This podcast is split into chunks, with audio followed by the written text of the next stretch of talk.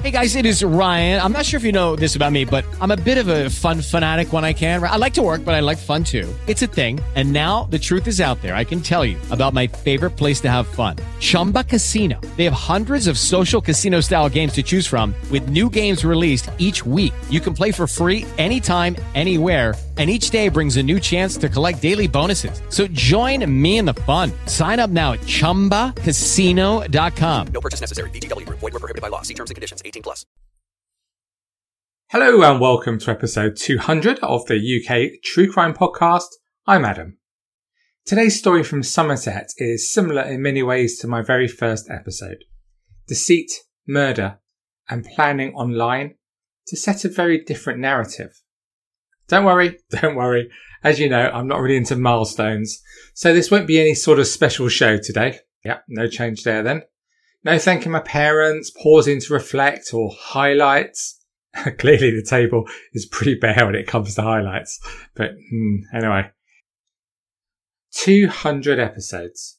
It does mean that after releasing a podcast weekly since November 2016, I now feel less my usual Alan Partridge and more Ian Beale from EastEnders, due to longevity rather than looks, I should add. What a thought. Thank you so much for listening for all this time, and I guess I owe you an apology, as it hasn't really got any better in four years. But hey, it's been fun, and let's see where we go from here. Before we begin, as always, a huge thank you to all my supporters on Patreon, especially this week's new members of this exclusive club. That is Susan Spencer, David Jeffries, Robin Cock, and Wendy Saunders. Thank you so much. If you aren't on board yet at the Good Ship Patreon, head on down to the dock at patreon.com slash UK True Crime. And from next week, supporters on Patreon will be suggesting an unsolved case that I will cover in depth once a month at the end of the episode. Today's podcast is sponsored by BetterHelp. 2020 has been a tough year for all of us, and many of us are struggling in certain parts of our lives. For me, it's been the right balance between spending time at work, podcasting, with family, and I worry that I'm failing in all of them. Whatever is potentially interfering with your happiness, BetterHelp will assess your needs and match you with your own licensed professional therapist. To be very clear, it's not self-help, it's professional counselling in a safe and private online environment. No more sitting in unwelcome waiting rooms, and you don't want to wait around once you've made the decision to go ahead, so you can start tomorrow and schedule weekly phone and video sessions and contact your counsellor anytime. And what's more, it's more affordable than traditional offline counselling and it's available worldwide. I want you to start living a happier life today. As a listener, you'll get 10% off your first month by visiting betterhelp.com slash UK. Join over 1 million people taking charge of their mental health. Again, that's betterhelp, H-E-L-P dot com slash UK. This episode is brought to you by Best Fiends. Have you played the game yet? If not, you need to start playing today. I'm on level 82 now, which hasn't taken me long, but I already love Best Fiends as it's a casual game and you can just play when you have a spare few minutes. I play it whenever I have a little piece of free time, and it's great as you don't even need internet connection. For example, I played earlier at the weekend on my phone when I had 20 minutes free whilst the children were in a play zone with no Wi Fi. Perfect. I really enjoy the challenging puzzles and the gameplay is awesome with great characters who you collect during the game. Like me, I guarantee you'll love the sheer vibrancy of the colour and the quality of the game design. This is always such a big deal to me, and on Best Fiends, it's fantastic. So why not come and join me on Best Fiends? Engage your brain with fun puzzles and collect tons of cute characters along the way.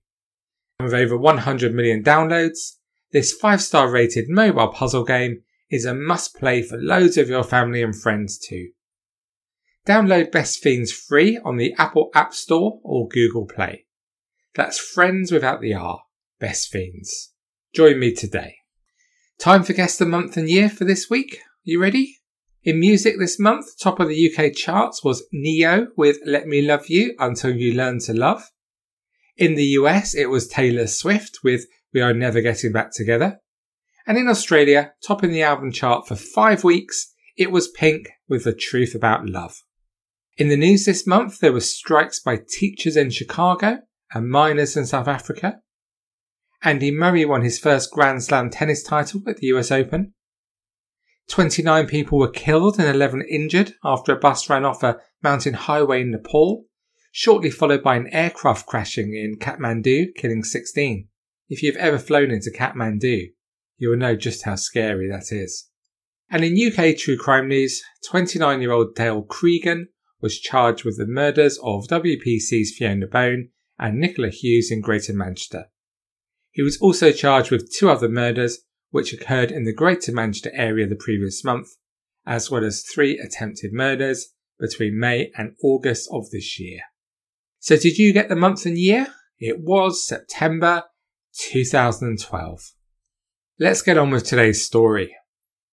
Now I have moved from North Devon to Edinburgh, I no longer spend time in Somerset, which is a shame as it's a beautiful county. Chard is in the south of Somerset, around 70 miles southwest of Bristol, close to the Devon border, with a population of around 13,000 people. Chard is best known for. Hmm, good question. Let's move on. It was the summer of 2010 when 31 year old Raphael Nowak met 23 year old Catherine Burswell. It wasn't straight out of Mills and Boon romance as they were working at the Henry Vacuum Cleaner production line at Numatic International in Chard in Somerset. Raphael, who had a wife and child back in Poland, had moved to the UK after his marriage broke down. He was fortunate to be alive, having almost died in a car accident in Poland, where he was found to be three times over the drink drive limit. When they met, Raphael was living with his girlfriend, 32 year old Anna Lagwinowicz, at a flat in nearby Taunton, but despite having a girlfriend, Raphael and Catherine began to date. Catherine was still at university in Bath, and when she graduated in 2011 with a first in business and management, she joined the graduate trainee scheme at Numatic. The choice of company was important to her, for as well as Raphael working there, Numatic also employed her mum, dad, and sister. Her relationship with Raphael became more serious over the coming weeks and months, and he split with his girlfriend Anna as he and Catherine bought their first house together, a new build terraced home in Willow Way Chard. But then one September day, Catherine went missing. The day before she disappeared was just a normal day. Raphael told how the couple went shopping in the supermarket together for burgers, rolls, and lettuce for their dinner. They then shared a bath together before going to bed to watch a DVD. The next morning, he had kissed Catherine goodbye as normal, before heading off for work at 5:10 a.m. But later in the morning, when Catherine still hadn't arrived at work, he approached his shift manager as he was concerned. He told the manager that Catherine had been receiving threatening emails from an ex-boyfriend, with one saying, If I can't have you, nobody else can. Raphael called Catherine's mum, Jane, when Catherine still wasn't at work, and he went back to his home with her parents, but there was no trace of her at home, and her Ford Focus car was missing. He told Jane too about the emails that Catherine had been receiving and the text messages from former boyfriends, and he even claimed that she was so depressed by it all that she talked of suicide. Catherine's parents treated Raphael like a son. They tried to comfort each other as they waited for any news, with Catherine's mum cuddling Rafal and reassuring him that Catherine loved him. Rafal said that he hoped so, and then that he lost his future, that he lost his world. It was around midday when police arrived to say they'd found Catherine's body in her burnt out car not far away from the house. Rafal was taken in for questioning and released hours later, and Jane was reassured by detectives that he was just a witness with her parents insisting he stayed with them at their house that evening. After all, Catherine loved him, and it's just what she would have wanted. But they were horrified when Raphael Nowak was charged with her murder just 24 hours later. Closely followed by Nowak's ex-girlfriend, Anna Lagwinowicz, and her uncle, Tadeusz Damastrin. Catherine's mum Jane later said about the day that her daughter went missing, when we got to where Catherine lived, I just knew something was desperately wrong and rang the police straight away. I just had that feeling. a mother's instinct in your stomach that something was very, very wrong. She said that as soon as Nowak was taken in by the police, she thought that he may have murdered her daughter, and she told police that. It was just something that Raffles said. A couple of things outside he said to me that he begged her not to go, which I thought was a strange thing, she said. He said he lost his world, he lost his future, and I thought, well, she's just missing. Why would you say that? So it didn't make sense. I thought, it's not right. My thoughts were that he had done it, and I told the police that. But when detectives let him go, Jane said that he stayed with her family that night, but he never spoke about Catherine at all. And there were no tears, nothing. And the following morning, Nowak still didn't show any emotion, there were still no tears, and he didn't talk about their daughter. He just spoke of eating a steak dinner. Jane added, We took him in like a son, and he betrayed us all. Detectives believe that the motive for murdering Catherine was love and money. Nowak and Lagwinowicz hadn't stopped their relationship and they wanted to be together. For this to happen, they needed to remove Catherine from the picture. Nowak and Catherine had life insurance, and in the result of her death, he stood to gain 123,000 from this policy, and £137,000 from the sale of the couple's two bedroom house, which Nowak, his girlfriend, and her uncle planned to split between them. It was a well planned attack with records showing that Nowak and Lagwinowicz regularly met up for sex and to plot against Catherine on up to 87 occasions, and they exchanged hundreds of phone calls on prepaid SIM cards. And Nowak had a history of assaulting a partner, before he left Poland in 2007, he was convicted of assaulting his wife. Detectives pieced together what might have happened, and they believed it was Nowak who murdered Catherine, smothering her with a pillow. His two accomplices then took her lifeless body from his house and drove it in her red Ford Focus to a countryside beauty spot at nearby Ash Hill. Catherine was then placed in the driver's seat of the car and to avoid suspicion falling on Nowak, they waited until 6am to set fire to the car, 20 minutes after he had clocked in at work, giving him a cast iron alibi. At 7.40am that morning, Lagwinowicz visited a recycling area in nearby Bridgwater, and at 8.20am she had her car cleaned. Her uncle was caught on CCTV with her filling up a petrol can just days before the murder.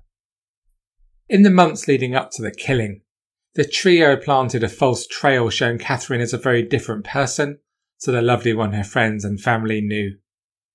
They created fake profiles on adult websites, particularly those for people looking for casual sex, putting Catherine's head onto explicit images, and they sent texts to her phone from other men and created exchanges between them. One of the plotters had sent a text message from Catherine's phone at 5:17 a.m. on the day she went missing, supposedly arranging to meet this fictional man in an attempt to suggest she was on her way to see him, and it was he who murdered her. In custody, there were lots of questions for Nowak to answer. Police asked him when he was arrested why he turned to Lagwinowicz and said, You will spend a long time in prison as well. He responded he'd done that because he did not know why she'd been arrested or if she'd said anything that may have incriminated him. They also asked why he had been heard telling her that he loved her on his way to the magistrate's court, and she said that she loved him too. He said it wasn't how he felt at all, but it was just done to keep her sweet, so maybe she could tell him some more about what had happened to Catherine. Nowak admitted to police that he had cheated on Catherine with his former girlfriend, but just twice. He described her as jealous, vindictive, devious, and manipulative. He told detectives that her benefits had been stopped, and she blamed him and Catherine for that, telling him that she would kill Catherine herself one day. He said that although Anna clearly disliked Catherine, he didn't think she would be capable of murder. When confronted with the telephone records which showed he spoke to her all the time and had also spent much more time with her than just two occasions, he claimed it was because he still owed her £250 and had to pay it back in instalments. He said he was scared that Lagwinowicz would tell Catherine that he'd cheated on her. He did, however, confess that he'd last been unfaithful just six days before, when the pair had driven to Lyme Regis and had sex in his car. Forensic scientists found that Catherine was wearing shorts in the car when she died, which is what she liked to wear in bed, but it certainly wasn't the sort of outfit she'd have worn when she went out. And on Catherine's bed, one of the pillows was missing, and just one pillowcase had been washed and was hanging on the clothesline. This made detectives believe she'd been smothered in her own bed with a pillow.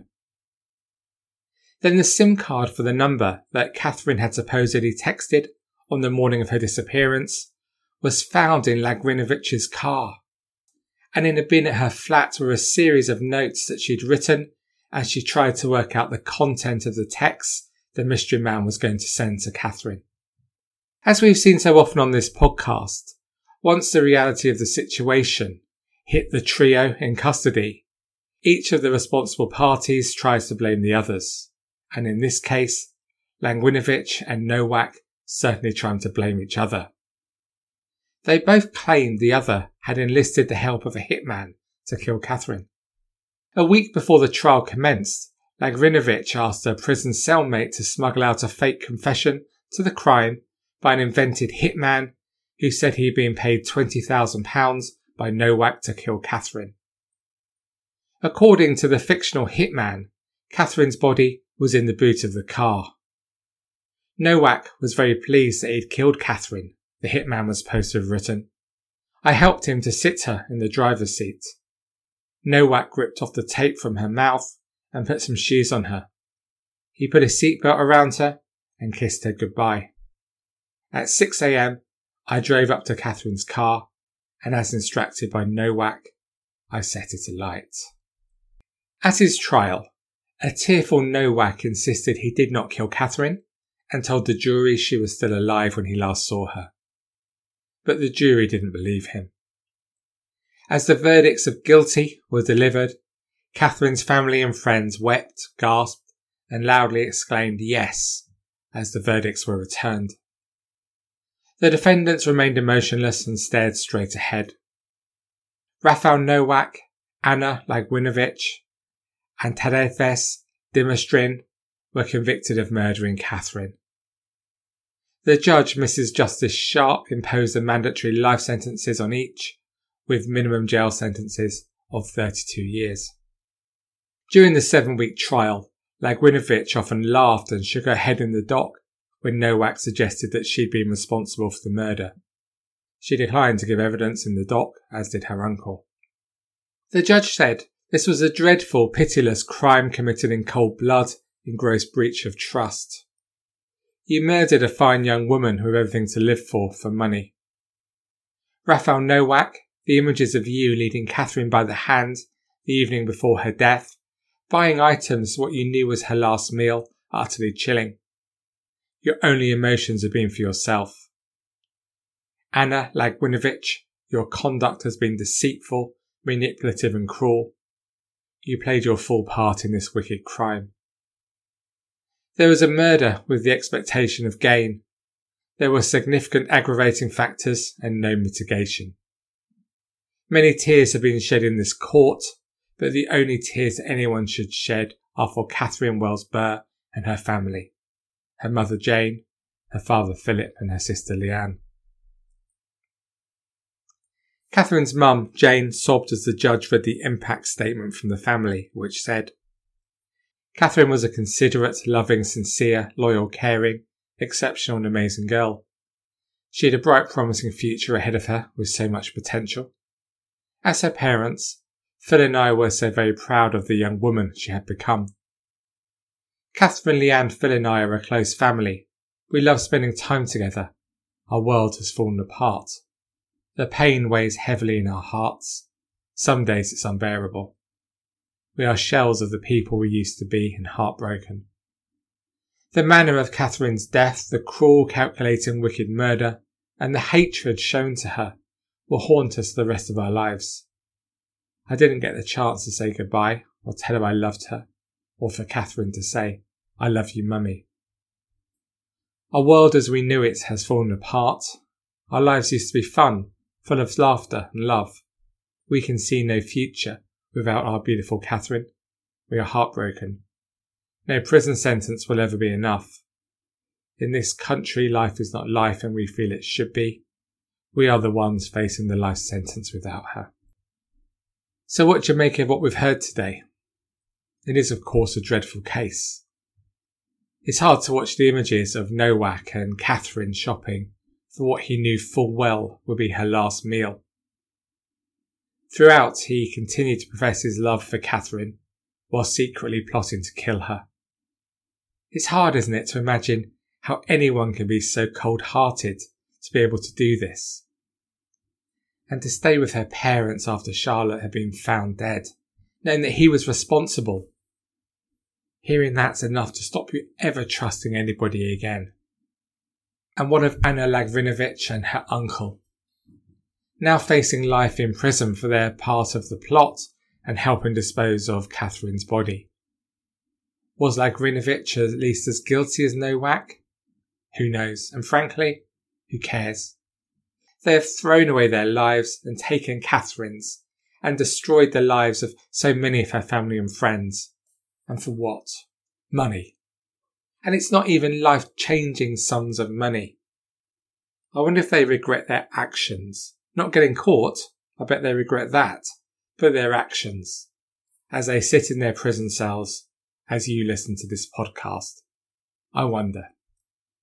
Thank you so much for listening to this episode of the UK True Crime Podcast.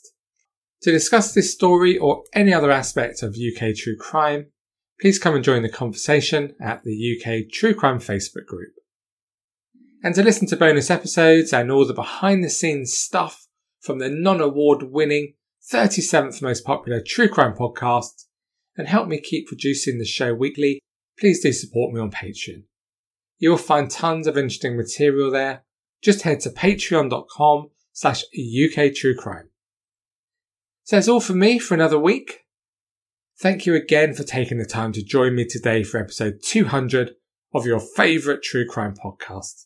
Hey, let that one go just today, huh? So that's all from me. So please do take it easy. And until we speak again next week, despite all the others, do stay classy.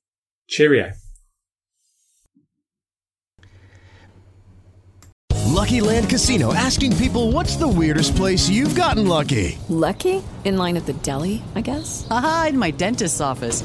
More than once, actually. Do I have to say? Yes, you do. In the car before my kids' PTA meeting. Really? Yes. Excuse me, what's the weirdest place you've gotten lucky? I never win and tell. Well, there you have it. You can get lucky anywhere playing at LuckyLandSlots.com. Play for free right now. Are you feeling lucky? No purchase necessary. Void where prohibited by law. 18 plus. Terms and conditions apply. See website for details.